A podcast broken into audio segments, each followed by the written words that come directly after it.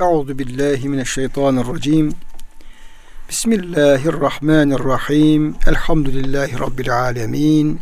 Ves salatu vesselam ala rasulina Muhammedin ve ala alihi ve sahbihi ecmaîn. Çok değerli, çok kıymetli dinleyenlerimiz, yeni bir Kur'an ışığında hayatımız programından bendeniz Ömer Çelik, doçent doktor Murat Kaya hocamızla beraber siz değerli, kıymetli dinleyenlerimizi Allah'ın selamıyla selamlıyor. Hepinize en kalbi, en derin hürmetlerimizi, muhabbetlerimizi, sevgi ve saygılarımızı arz ediyoruz. Gününüz mübarek olsun. Cenab-ı Hak gönüllerimizi, yuvalarımızı, işyerlerimizi, dünyamızı, ukbağımızı sonsuz rahmetiyle, feyziyle, bereketiyle doldursun. Kıymetli hocam hoş geldiniz. Hoş bulduk hocam. Afiyettesiniz inşallah. Elhamdülillah hocam. Allah razı olsun. Rabbimiz hepimizin, sizlerin, bizlerin, bütün bize kulak veren değerli kardeşlerimizin ümmeti Muhammed'in sıhhatini, selametini artırarak devam ettirsin inşallah. Değerli dinleyenlerimiz, kıymetli hocamla beraber Kur'an-ı Kerim'de Musaf tertibine göre 106. sırada yer alan ve Fil suresinden sonra gelen inşallah Kureyş suresi tefsirini yapmaya çalışacağız. Ee, Tabi bu Kureyş suresinin bir önceki Fil suresiyle de yakın alakası var. Çünkü her iki surede de Cenab-ı Hak özellikle Mekkelilere Mekke'de de hakim olan Kureyş kabilesi olduğu için evet hocam. çoğunlukla onlar olduğu için e, Kureyş kabilesine hususi yardımlarını, nimetlerini dile getiriyor. Fil suresinde işte Beytullah'ı yıkmaya gelen Ebrehe onu ne şekilde Cenab-ı Hakk'ın yani ebabil kuşlarıyla gönderdiği sürü sürü kuşlarla onları helak ettiğini ve beytini o e, saldırılardan muhafaza buyurduğunu. E tabii ki Beytullah her bakımdan önemli. Yani belki de e, Kureyş için, Mekkeliler için en değerli varlık Beytullah. Evet. Yani Allah'ın evi ama aynı zamanda onlar için de paha biçilmez bir değere sahip. Hem manevi açıdan hem, maddi. hem de e, iktisat açısından efendim değere sahip. Dolayısıyla onun e, korunması, onun devam etmesi, ona bir zararın gelmemesi ve oraya saldıranların da bizzat Allah Cenab-ı Hak tarafından e, muhafaza edilmesi tabi Kureyş'in itibarını artırıyor hocam evet, şeyde. Evet. Yani bu olay sonrası gerçi yavaş yavaş toparlamaya başlamışlar Kureyş kabilesi. Hı. Yani tarihi olarak bu Kureyş süresinde şimdi ele alınacak bu ilah meselesi çerçevesinde ele almaya çalışacağız. Yani bu fil e, hadisesi olmadan önce artık yani Mekke'de e, bir Arapların Kureyş'in değerlerin toparlanma süreci e, epey bir noktaya gelmiş durumda.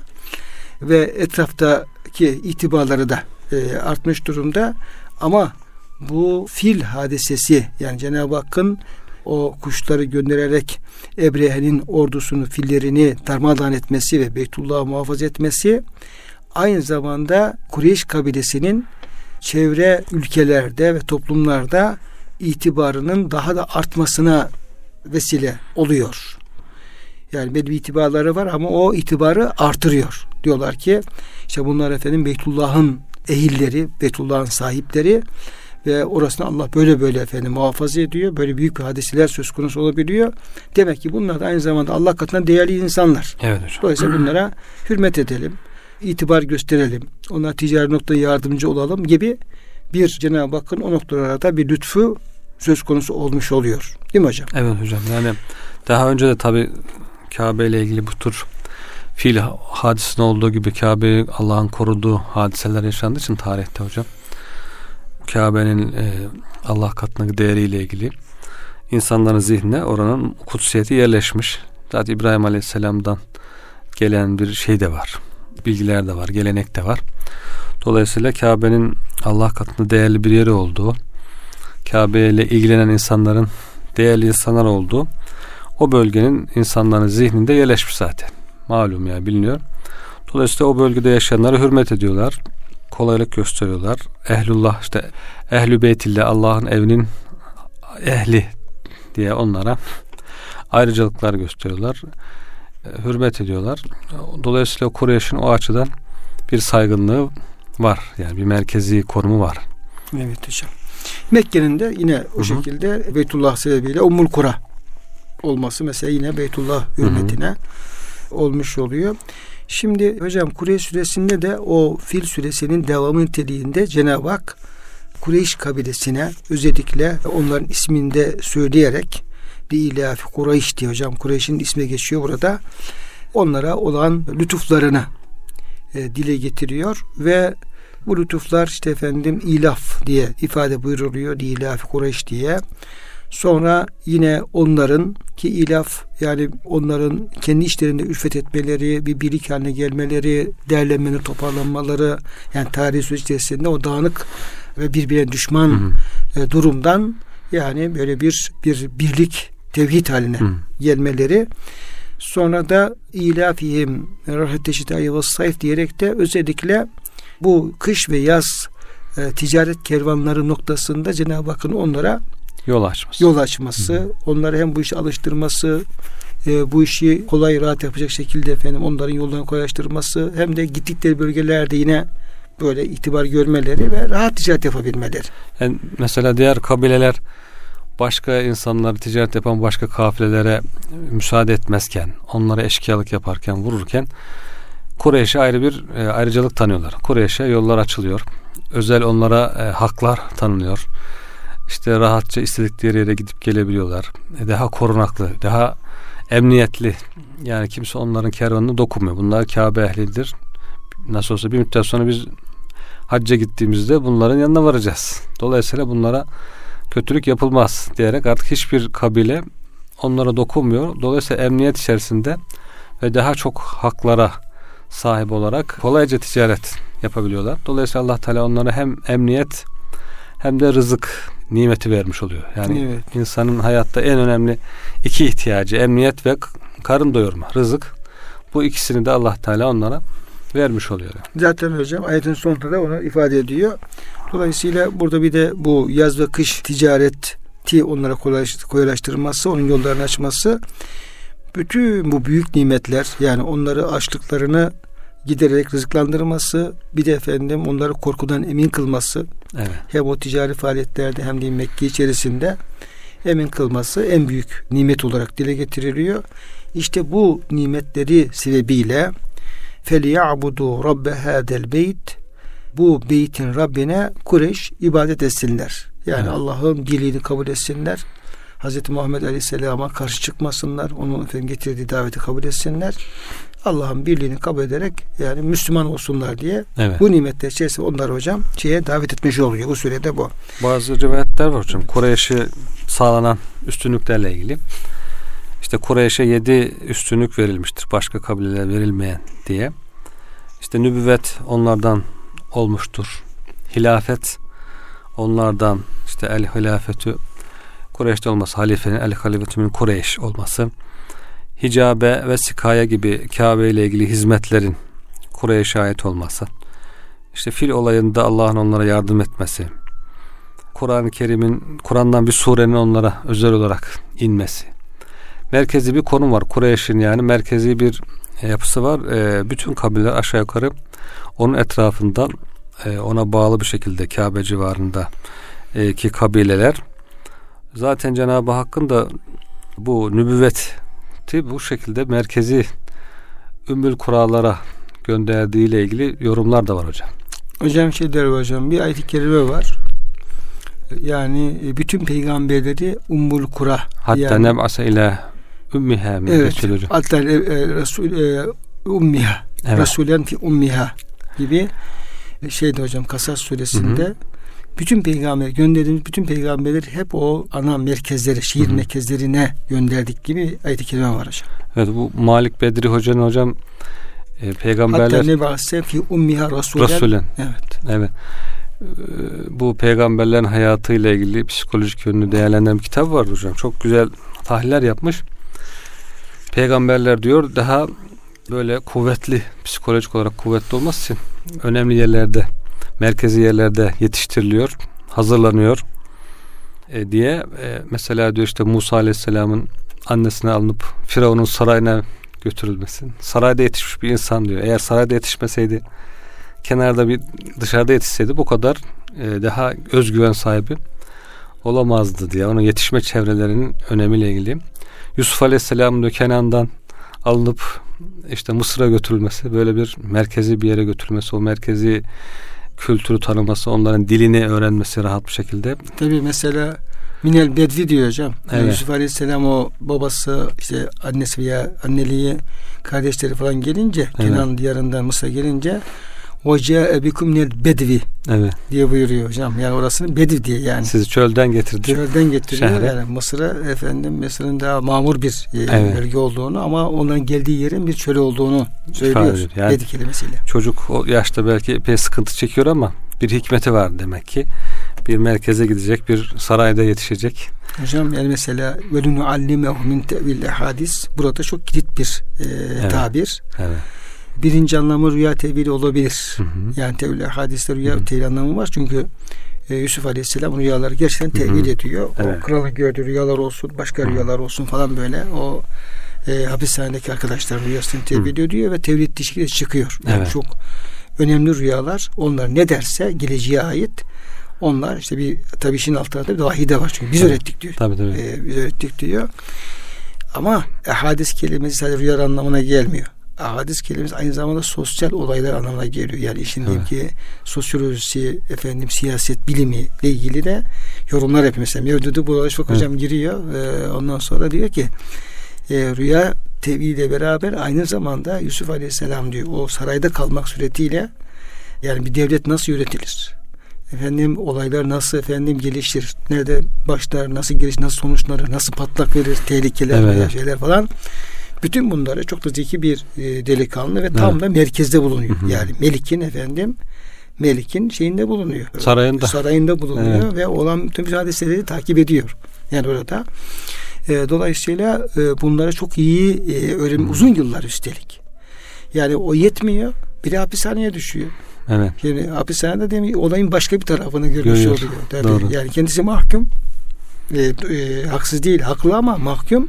Oraya gelen insanlar işlenen suçlar, kim Hı hı. için geldi. Belki hapishane e, toplumun diyeyim ki başka bir açıdan efendim durumunu aslında Evet. insana öğretiyor. İnsanlar hangi suçları işliyorlar, ne tür efendim şeyler Neden işliyorlar? falan gibi. Bir de o hadiste hocam şeyde var herhalde. Hadisün nefs. İnsanın içindeki konuşmalar, iç düşünceler. Yani bu da insanların e, nasıl düşüneceğini, psikolojisini, farklı insan tiplerini görerek onlar da Cenab-ı Hak ona öğretmiş. Yani işin psikolojisini, sosyolojisini ondan Çok kapsamlı. sonra, Yani evet, tevhille hadis hocam başlı başına bir şey. evet, Yusuf Aleyhisselam hayatında özel incelenmesi gereken bir nokta. nokta. Aynı şekilde peygamberimiz de işte Mekke'de zuhur etmesi, işte Kureyş'te olması, merkezi bir kabile yani kabilelerin ortası. Evas, Evastır Kabail diye geçiyor hocam. İşte İbn Saad'dan. Bazıları bunu e, şey anlamışlar herhalde yanlış. Alelade orta halli bir kabile gibi tercüme etmişler hocam. Halbuki bu merkezi manasında yani herkesin Ha- Hangi kelime hocam? evasıt. Evet hocam evsat kelimesi. Evsat. Yani Kur'an-ı Kerim'in Evet. kullandığı çok önemli kelimelerden bir tanesi. Ve kedek cealen ümmetel vasatan. Vasat kelimesi de aynı kökten geliyor. Evet. Ben Tanıyorum. Yani vasat kelimesi yani orta halli ne zengin ne fakir işte efendim orta halde ne iyi ne kötü orta halde bu talebe nasıl vasat talebe yani işte 50-60'lık talebe anlamında değil. Evet. Kur'an-ı Kerim bu kelimeyi yani muhtedil anlamında kullanıyor. Adil ve muhtedil olması gereken noktada demek. En kıvamlı, en efendim e, zirve noktada. Ya, Adalet bakımından, hakkaniyet bakımından, örneklik bakımından zirvede anlamına geliyor. Şimdi hani bazı insanlar çıkıyor hocam son zamanlarda siyeri yeniden okumak diye işte peygamberimizi güya insanların çok yücelttiğini onu biraz daha düşürmek gerektiği için çalışıyor uğraşıyor. Diyor ki siz de Kureyş çok yüceltiyorsunuz aslında diyor bak rivayette de böyle geçiyor. O alalade orta halli bir kabileymiş diye böyle ya cahillik sergiliyor veyahut da e, bilerek kasıtlı bir ihanet var hocam herhalde burada. Dolayısıyla halbuki e, her yer gösteriyor ki Kureyş'in e, merkezi olduğunu. Yani bir ufacık bir tarihe baksan, e, coğrafyaya baksan, eline bir harita alsan her şey gösteriyor açıkça Kureyş'in merkeziliğini. Kur'an-ı Kerim zaten ifade ediyor. Hocam yani e, Peygamber Efendimiz Aleyhisselam ne kadar böyle özel olarak seçilmişse bunu Muhammed Hamdullah Hoca şeyde çok güzel ifade ediyor. Yani İslam peygamberinin giriş tarafında işte e, niçin mesela Mekke? Niçin Kureyş? Evet. Niçin mesela Hz. Muhammed Aleyhisselam? Evet. Ha, niye böyle? Bunları soruyor. Bunları işte efendim e, izah etmeye çalışıyor. E, efendim işte e, peygamberin yani Mekke'nin peygamber efendimizin seçilmesi e, gibi e, Kureyş'in de efendim seçilmesinin bir ehemmiyeti var. Yani Kur'an-ı Kerim'in indirilmesi ve ilk muhatap kitaplar olması ve Kur'an-ı Kerim'in mesajını anlayıp da bütün dünyaya yayacak noktada efendim yine kabiliyette bir efendim bir kabil olması açısından seçkin hocam onlar. Doğru hocam. Tabi. Allah da seçiyor zaten. Cenab-ı Hak hocam istediğini seçer. Yani Allahu yastafi yastafi men yaşa ve yeştebi yeştebi ve He. iştiba istifa kelimeleri seçer. Peygamberler seçtiği gibi başka kullarını seçer. Başka kabileleri seçer. Bu Allah'ın hocam e, kendi şeyindedir yani evet. inisiyatifindedir. Yani bu noktada herkes eşit değildir yani. Evet. Cenab-ı Hakk'ın e, nezdinde seçkinlik bakımından herkes eşit değildir. Burada bir seçkinlik söz konusu olabilir. Burada yani bir ırkçılık anlamında değil ama yani Kur'an-ı Kerim Kureyş Mekkelilerin, Kureyş'in de özellikle efendim bu işin seçildiğimize gösteriyor. Ama ne var? Seçilmişler ama Kureyş'te efendim biraz tabi sert ceviz çıkıyor hocam. Me adelu ve hakemu kaydı da var hocam. Nasıl, evet, evet.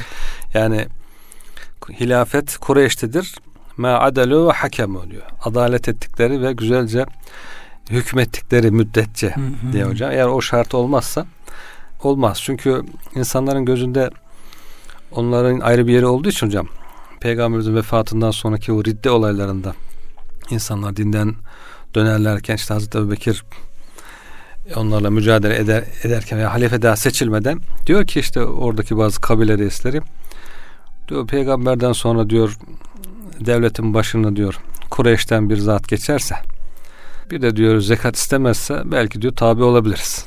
Başkasına mümkün değil.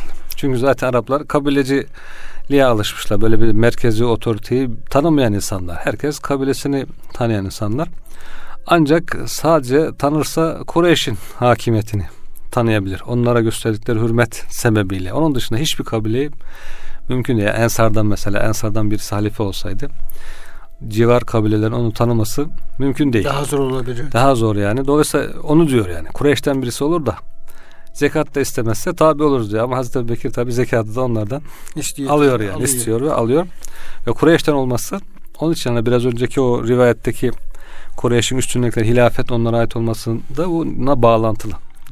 Yani nübüvvetin merkezi konumunun olmasından dolayı nübüvvet nasıl onlardaysa e, hilafet de aynı şekilde diğer kabilelerin onu kabul edebilmesi için onlarda olması en azından bir müddet bu şartlar dahilinde e, önemli bir husus arz ediyor. Cenab-ı Hakk'ın bir hikmeti yani kullarına lütfu. Hocam tabi işte o Muhammed Hamdullah Hoca diyor ki mesela niye Kureyş? Zaten burada hocam işte bu e, yaz ve kış seyahatleri diye evet. e, bahsediyor ayet-i kerime.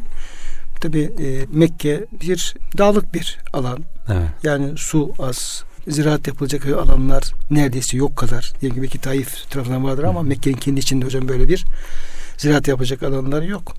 Dolayısıyla bunların geçimini sağlamak için uzun yolculuk yapmaları gerekiyor. Yani işte efendim kışın Yemen taraflarına, yazın diyeyim ki efendim Şam taraflarına kaç kilometre hocam?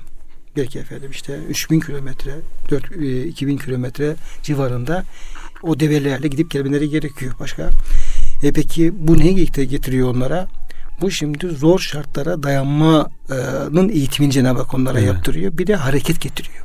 Yani biz oturduğumuz yerde karnını doyması mümkün değil. Mutlaka hareket etmemiz lazım ve zor şartlarda. O develeri efendim şey yapacaksın falan yoldaki eşkıyalar onların saldırılara ilahiriye belki bir e, kervanın gidip gelişi hocam aylarca sürüyor. Hı hı. Belki efendim iki ay, üç ay sürüyor diyelim gidip gelmeler falan.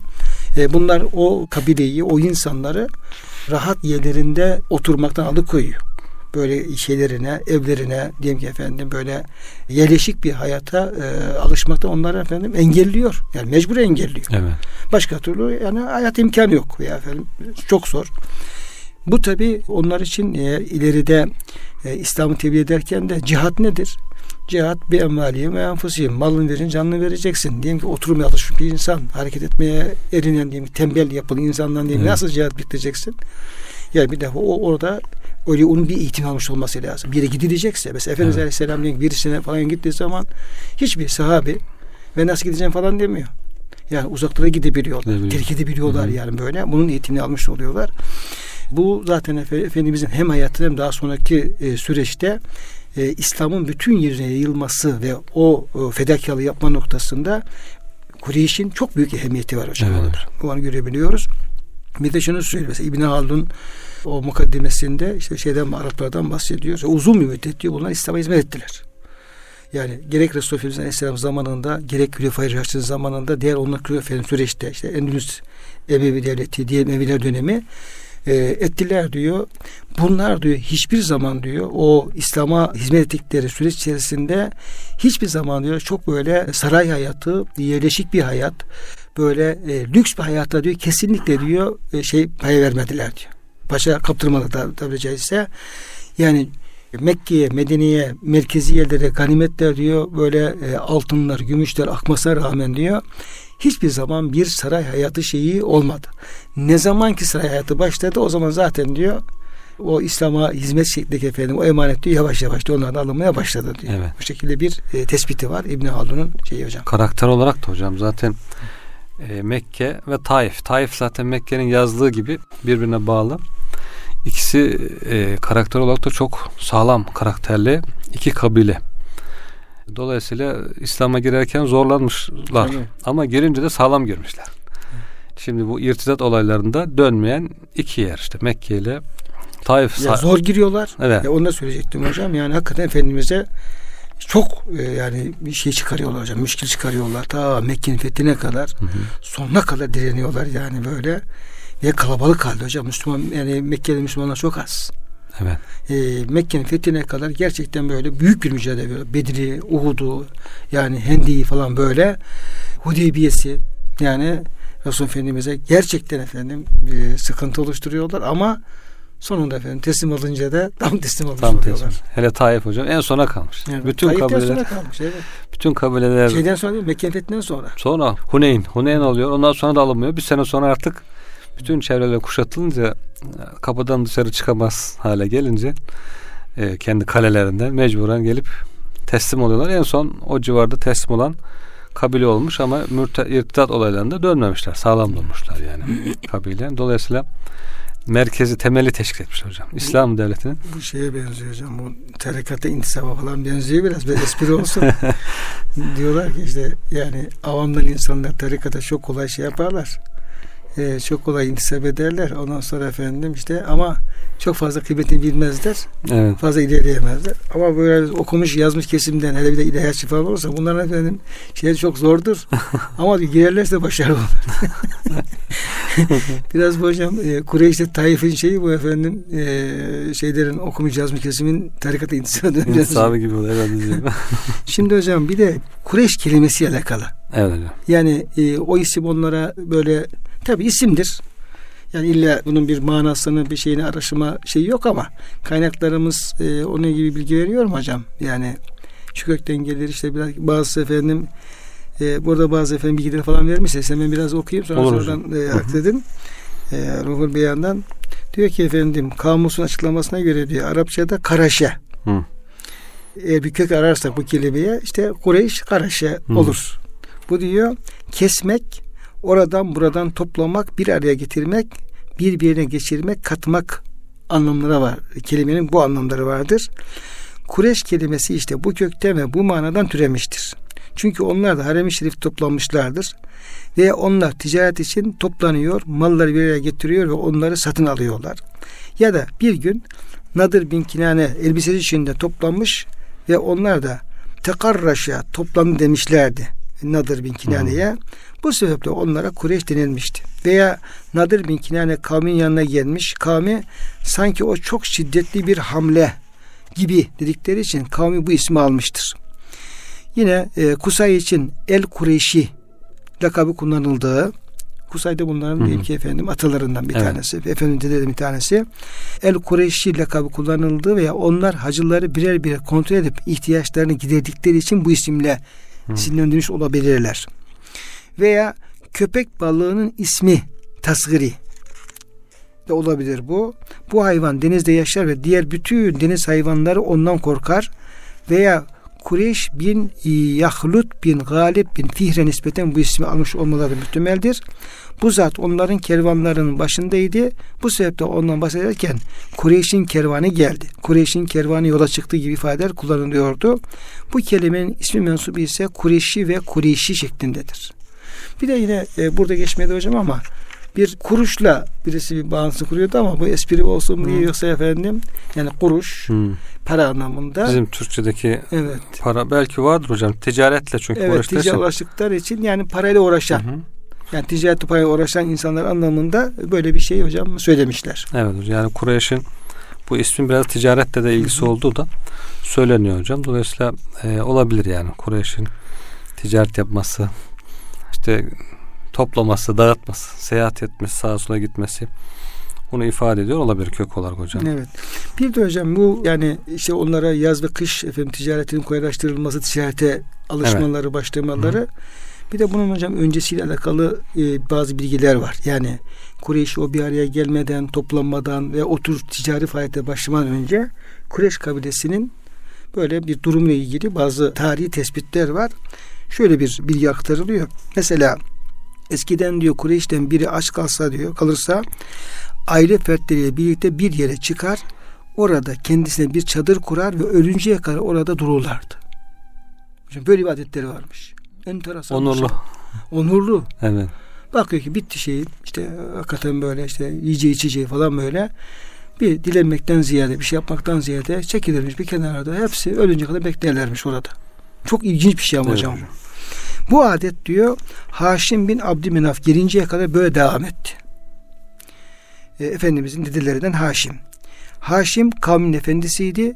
Bir gün kalkıp Kureyşlere şöyle hitap etti. Siz yeni bir adet icat ettiniz. Ancak bu adetinizde azalıyor ve zilleti düşüyorsunuz. Halbuki siz Allah Teala'nın hareminin ehlisiniz.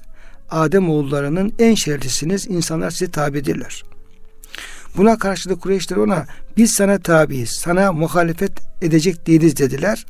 Haşim her babanın evlatlarını kışın Yemen'e yazın da Şam'a giderek uygun gördükleri ticaret yapmak üzere bir araya getirdi. Demek ki onları ilk defa Toplayan. toplayıp da hocam bir ticarete alıştıran kişi de Efendimizin dedelerinden Haşim. Demek ki Kureyş'in demek ki o toplamak şeyle de Evet. ilişkisi var hocam. İlişki var hocam. Hı hı. Çünkü Yemen diyarı düz ve sıcaktı. Şam tarafları ise yüksek ve soğuktu. Zengin olan bir şey kazandığında onu fakirleriyle paylaşırdı. Öyle ki sonunda Kureyş'in fakirleri zenginleri gibi oldu. İslam geldiği zaman onlar bu vaziyetteler. Bir de hocam kendi aralarında bu ilaf, birinci Hı hı. ilafta da Hı hı. kendi aralarında bir ülfetten de bahsediyor. Bu ticaret yaptıktan sonra zenginleri fakirlere e, malını paylaşıyor ve böyle bir orada bir birlik oluşturmuşlar bu sayede. İslam geldiği zaman onlar bu vaziyettediler. Araplar arasında onlardan daha çok malı olan ve daha büyük izzet sahibi başka kardeşleri yoktu. Haşim Şam'dan buğdayı ilk getiren kimse olmuştu. Gibi hocam böyle efendim şeyler var. Şey de var hocam bu. İbn Hişam'da İbn Hişam'ın siresinde Kureyş kelimesiyle ilgili Hı hı. tefsir diyor ki "İb- sümmiyet Kureyş Kureyş'e minet takarruş. Takarruş sebebiyle diyor. Takarruş et ticaretu vel iktisap. Takarruş da diyor kuruş e, edinmek, ticaret yapmak, kazanmak manasından. Ticaret ve kazanmak manasından diyor Kureyş denilmiş. Diğer bir e, manası da ticaret ve iktisabın dışında bir de li tecemmu'ha min ba'di teferrukiha. Dağınıkken sizin ifade ettiğiniz gibi hocam önceden dağınıkken daha sonra toplanması bir araya gelmesinden dolayı da diyor e, Kureyş denmiştir.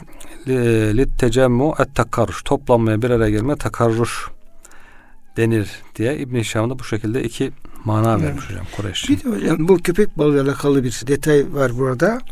Yani onunla bir ilgisini kurmuşlar. Yani geniş ya da Zemaşri de biraz o, o noktaya efendim şey yapmış, e, temas etmiş. Diyor ki Kureş kabilesi Nadir bin Kinane evladından geliyordu. Onun evladından olmayan Kureyşli sayılmaz. Kureş kelimesi köpek balığı anlamındaki kırş kelimesinin ismi tasırı olma ihtimali vardır. Hı. Bilindiği üzere köpek balıkları gemilerle oynar, onları ters çevirir, vurup kırar. Onlara ancak ateşte güç getirilebilir. İşte Kureyş kabilesi de yiyen ama yenilmez. Herkese galip gelip kendisine galip gelinemeyen olduğu için köpek balığına benzetilmiştir. Onların biraz hocam bu Sert tarafı. sert tarafları da bu şekilde e, dile getirilmiş. Kureyş kelimesinin ismi tasır kalıbında gelmesi tazim içindir. Yani büyük köpek balığı demektir.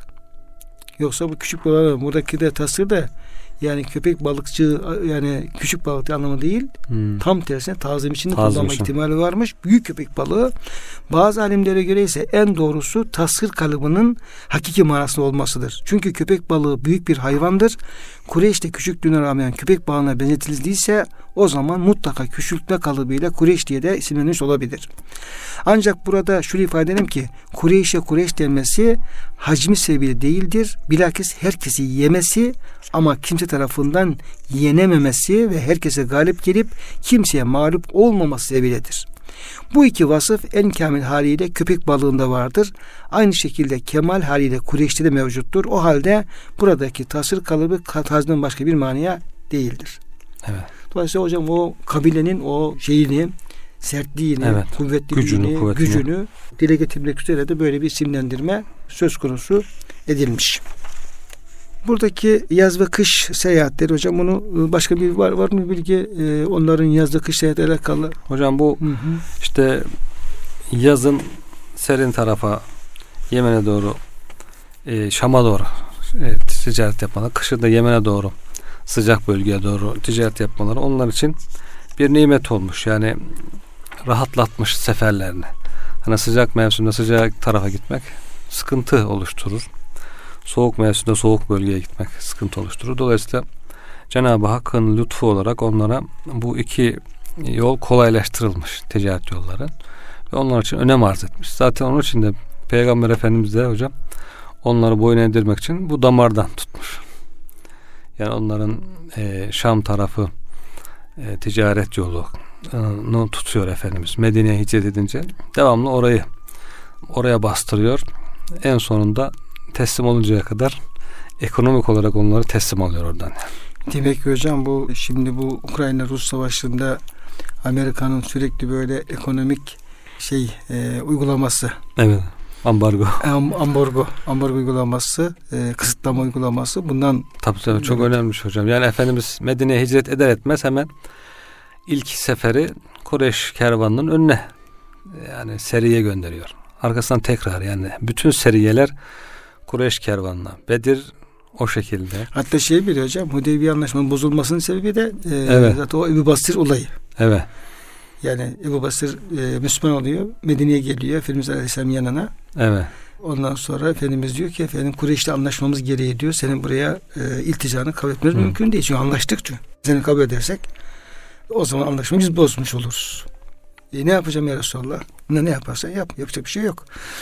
Ondan sonra Ebu Basır gidiyor. Tam orada işte o Kureyş'in hocam kervanların geçmiş Hı. olduğu bir yerde oraya yerleşiyor. Evet. Sonra gelen giden ne de efendim kendisi bir arkadaş grubu oluşturuyor.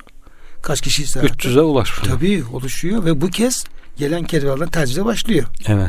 Esas e, Kureyş'in efendim e, o maddiyi bozması Hı hı. Efendimiz'e haber gönderiyorlar diyor ki biz efendim o maddenin bozulmasını istiyoruz. Ya, ya tabii siz şey yapabilirsiniz. Hı hı. Müslüman olanları Medine alabilirsiniz. evet. Ama dertleri onların Medine'ye girmesi değil, dertleri o yolun açılması. Evet. Ya hatta o savaşların hepsi hocam yani Kureyş hep saldırıyor Müslümanlara. Bedir, Uhud, Hendek. Sebebi putları falan değil. Yani putlarımızı koruyalım işte dinimiz falan değil. Sebep hep o ticareti bir kurtaralım.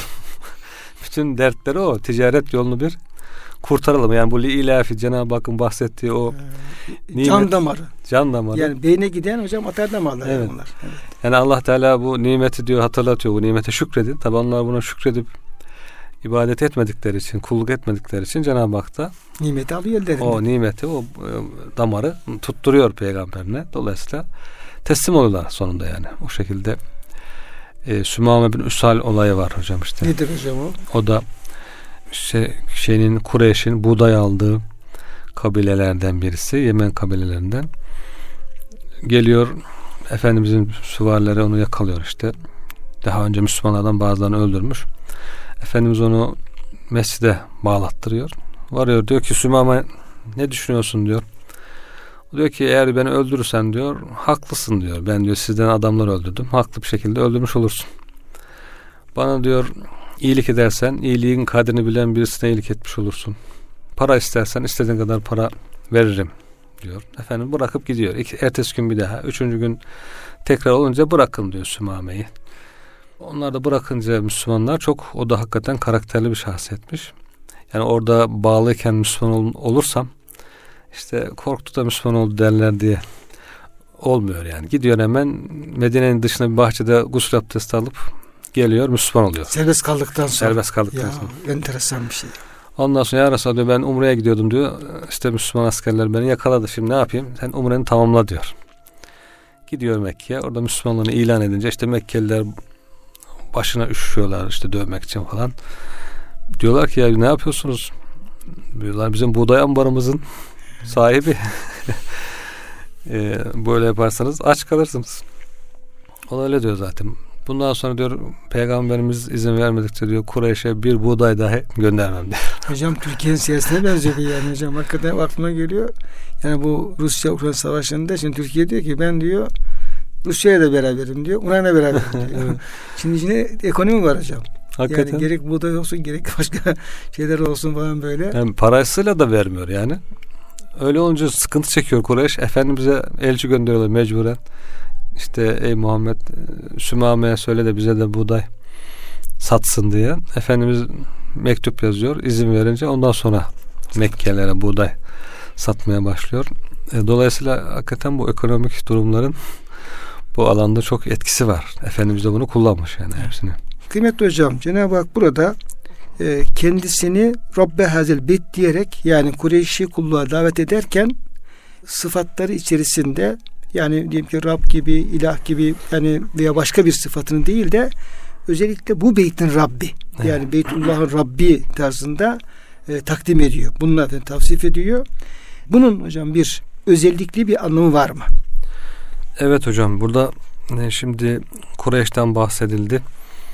Kureyş'e olan nimetlerin o Kabe sebebiyle olduğundan bahsedildi. Yani onların ticaretinin kolaylaştırılması, diğer insanların onlara itaat etmesi, onlara hürmet etmesi, kolaylık göstermesi hep Kabe sebebiyle, Beytullah sebebiyle olduğu için Cenab-ı Hak özellikle çok uyumlu bir şekilde yani tenasüp e, burada çok e, açık bir şekilde görülüyor.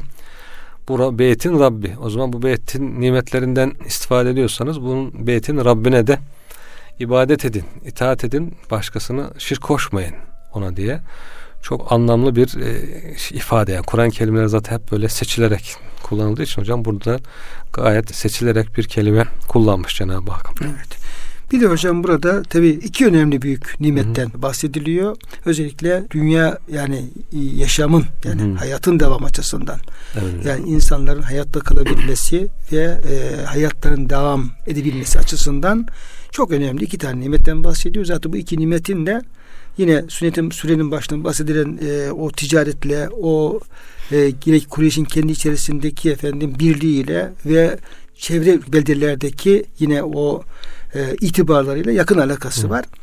E, bir de e, mesela onları açtıktan Cenab-ı Hak muhafaza edildi buyuruyor. Çünkü e, rivayetlerde geçtiği üzere Kureyş daha önce Haşim öncesi evet. adamlar aç kaldığı zaman ki bir kenara çekiliyor ailesiyle ölünce de bekliyor ve yok olup gidiyorlar.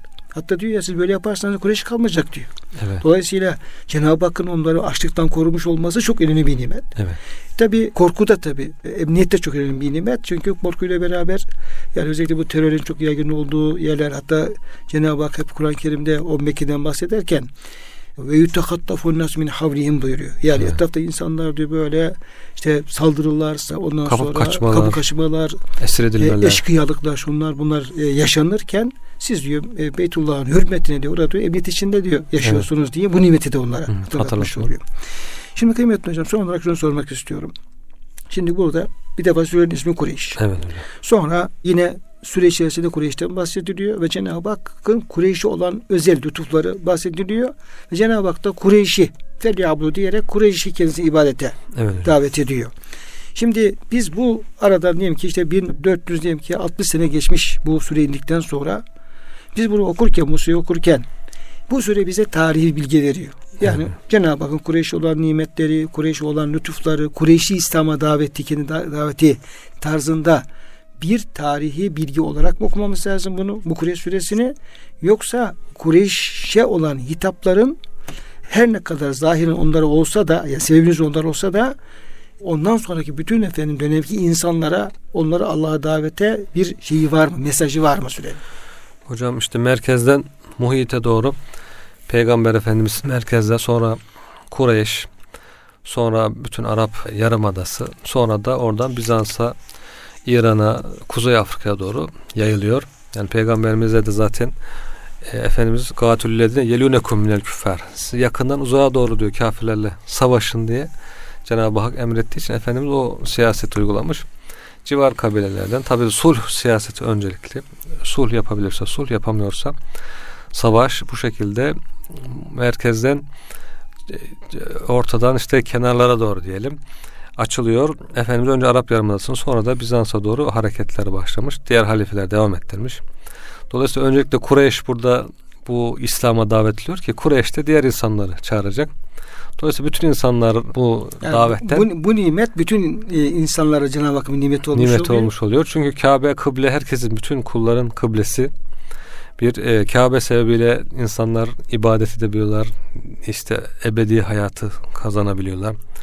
Diğer taraftan bu emniyet ve rızık nimeti herkeste bir şekilde Tam da hocam. Ben, var. ben şey yapıyordum, bekliyordum. Evet. Yani bu nimetler Cenab-ı Kureyş'e verdi de diyelim ki diğer kullara vermedi mi? Evet. Belki bize verdiği o efendim doyurması, bizi emniyete kılması e, bu nimetler bizde yok mu mesela? Evet yani bu nimet bazen hani zaman zaman imtihan için bunların alındığı uyarı için alındığı yerler olabilir, zamanlar olabilir ama genel olarak Cenab-ı Hak kullarına rızıklarını tekeffül etmiş, rızıklarını veriyor. Onlara emniyet bahşediyor. İşte emniyet içerisinde annesinin kucağında büyüyor, yetişiyor, çevresinde, ailesinde, kabilesinde, mahallesinde insanlar işlerini yapıyorlar. Dolayısıyla bu nimetlere şükretmek e, ve bu nimetleri veren Allah'a kulluk etmek. Hepimizin e, hepimizin boynun, borcu. borcu. Evet. Yani hocam şu şeyi hatırlatalım tekrar. Yani özellikle Kur'an-ı Kerim'in cihan şumurluğu, evrenselliği açısından yani diyor bir surenin bir ayetin inişinin sebebinin özel olması, hususi olması onların hükmünün umu olmasına mani değildir. İtibar e, sebebin hususine değil e, mananın lafzın umuline e, evet. olmasıdır. Dolayısıyla burada Cenab-ı Hak Kureyş'e e, şey yaparken yani kızım sana söyleyeyim gelinim sen ışıt kabilinden Cenab-ı Hak aynı zamanda bütün kullarına e, ikram ettiği nimetlerini hatırlatıyor ve bu nimetler çerçevesinde kendisini kulluğa davet ediyor. Dolayısıyla bütün insanlık bu bu e, süre çerçevesinde e, Beytullah'ın Rabbi Allah'a kulluğa davet evet. edilmiş olmaktadır. Evet hocam. Evet. Hocam çok teşekkür ediyorum verdiğiniz için ve bütün dinleyenlerimizi de hürmetle, muhabbetle Allah'a emanet ediyoruz.